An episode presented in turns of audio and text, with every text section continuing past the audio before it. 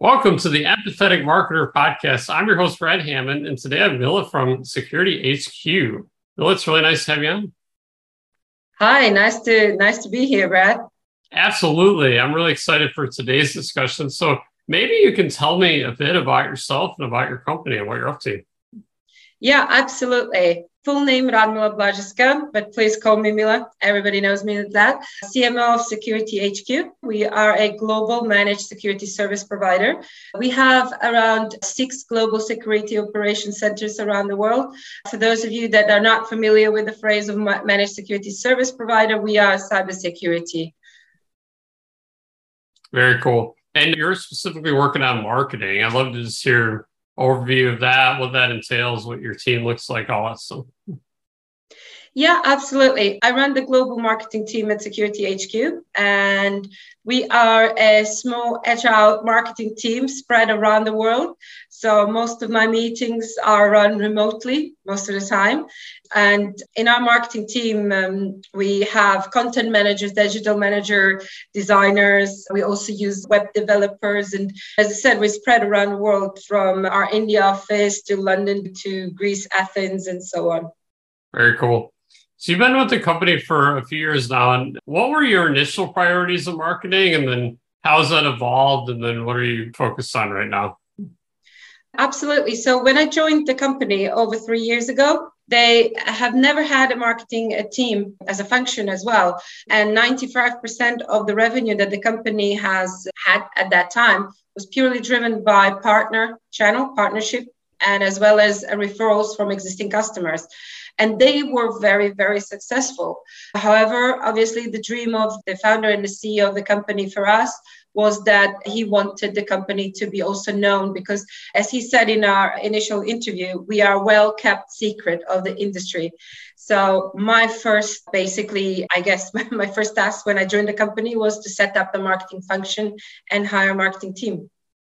Very cool and then as you built out the team, and you know, I'm sure you've gotten all the basics of everything in place. What's been the focus the past few months, and what's your focus as we head into this next year? It's been an interesting year for us because first year when I joined the company, we were purely focusing on rebranding and setting up the marketing function. And the last year, it's all been about growth. We've opened up two new offices, one in South Africa and in the US as well. So it was about go to market strategy and basically establishing us in the new markets. The next year, and basically we're finalizing the plans for 2023, it's all about growth. It's all about also simplification of our offerings uh, mm. because what we want to achieve is at the moment as a company we are growing so fast that our services and our products are, as well are expanding. And what we want to do is make it easier for our customers to not just to find us but as well as to make sure that they are choosing the right products and services for their business needs. Absolutely. And if we break up that bucket of growth so the growth is a goal are there any specific things that are driving the majority of that growth. As I've talked to companies, for some, for example, are saying events are driving a lot of their growth, or it's paid media, or a podcast. Is there anything that you're particularly excited about that has really been a huge part of that growth bucket? We've always used a combination of different tactics. So paid advertising has always been massive and basically massive spend from our budget. However, we have invested a lot in our partnership marketing and as well as events. But a lot of our focus is on content marketing as well as basically creating the buzz around us because our my primary goal is to get security hq as a trusted partner and as well as top brand whenever one of the customers are thinking about a managed security service provider. And to achieve that, we need to be present in, in multiple channels at the same time. We are excited about something for next year. We are currently working on production video marketing across uh, our different regions. So next year will be a lot of video content, which we are going to be focusing on. Very cool. And what is that video content going to be like? Is it like you have send out a camera crew to a location and shoot videos, or is it remote videos like this? So what does that look like? It's a combination of both. So we have hired video agencies in three of our top locations where they're going to hmm. come in and film the staff as well as doing interviews. And obviously, they were producing primary and obviously premier content. But we're also producing a lot of video content in terms of webinars. We're looking at podcasts as well, and also doing part of our role is obviously a lot of uh, remote, but we're introducing something new as well, and that's VR, virtual reality. A lot of hmm. our customers would like to see how our security operation centers look like when they come in and how does that look ah. like. Oh. So, and that's one of our new strategy as well. That's a cool idea. So you put the, the VR headset on and then they can see what a security ops center looks like and all that. That's the idea behind it. So even when they go on our website and if they click on one of the locations and they want to see exactly how that that security operation center looks like in London, they'll be able to see it. And as well as obviously if they put their headset, they will be like, yes, I'm in the London SOC right now. So Absolutely. that's that's the idea. Yeah. So you mentioned you have several international offices, different folks around the world. How does that work from a marketing perspective? Is your team spread out amongst different countries, and how does that work? And I'd love to hear some of the methodology behind that. My team is primarily either in London or in Pune in India. We have some team members sometimes situated in Dubai. We have web developers in Athens, for example. How does that work for management? Well, it's obviously everybody works on time zones, so it's all about time management. We have our daily and weekly meetings with the team.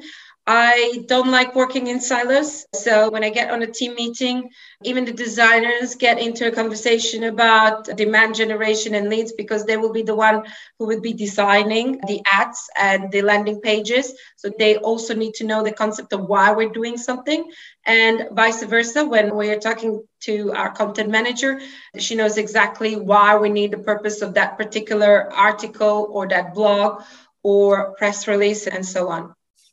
Absolutely. And how does that work? Has it been like everyone's in a not too many time zones difference and obviously just re- work remotely over Zoom and all that stuff. Does it work pretty well for you guys?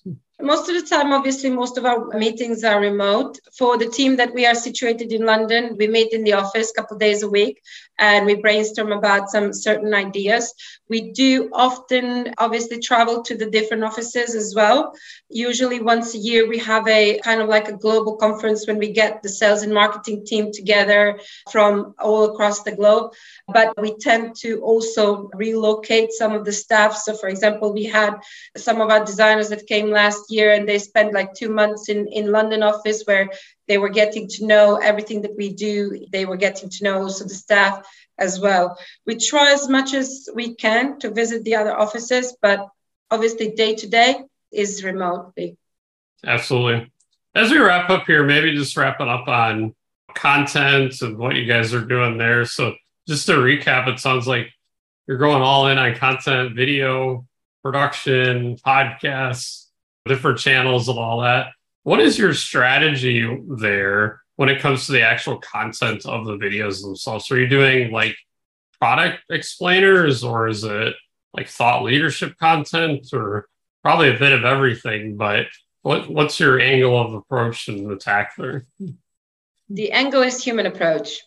And key message that we want to come across as a company that we are a trusted partner and that customers can rely on us. And to do that, they need to know the people behind it and they need to know who is actually basically backing up all their cybersecurity systems. So the approach is more thought leadership interview styles. We do have some video explainers. Obviously, we need to explain some through animation, motion graphic videos, but the pure concept is human approach. Absolutely. Do you have any other advice for anyone listening out there when it comes to content production or thinking about their strategy or anything that you've learned so far and getting into this? Or like, hey, watch out for this or that? Be brave and collaborate. Use certain new marketing technologies that are out there. Like, for example, I would never thought like maybe last year of using VR in our B2B strategy. But for example, we've seen results out there elsewhere that we would like to use.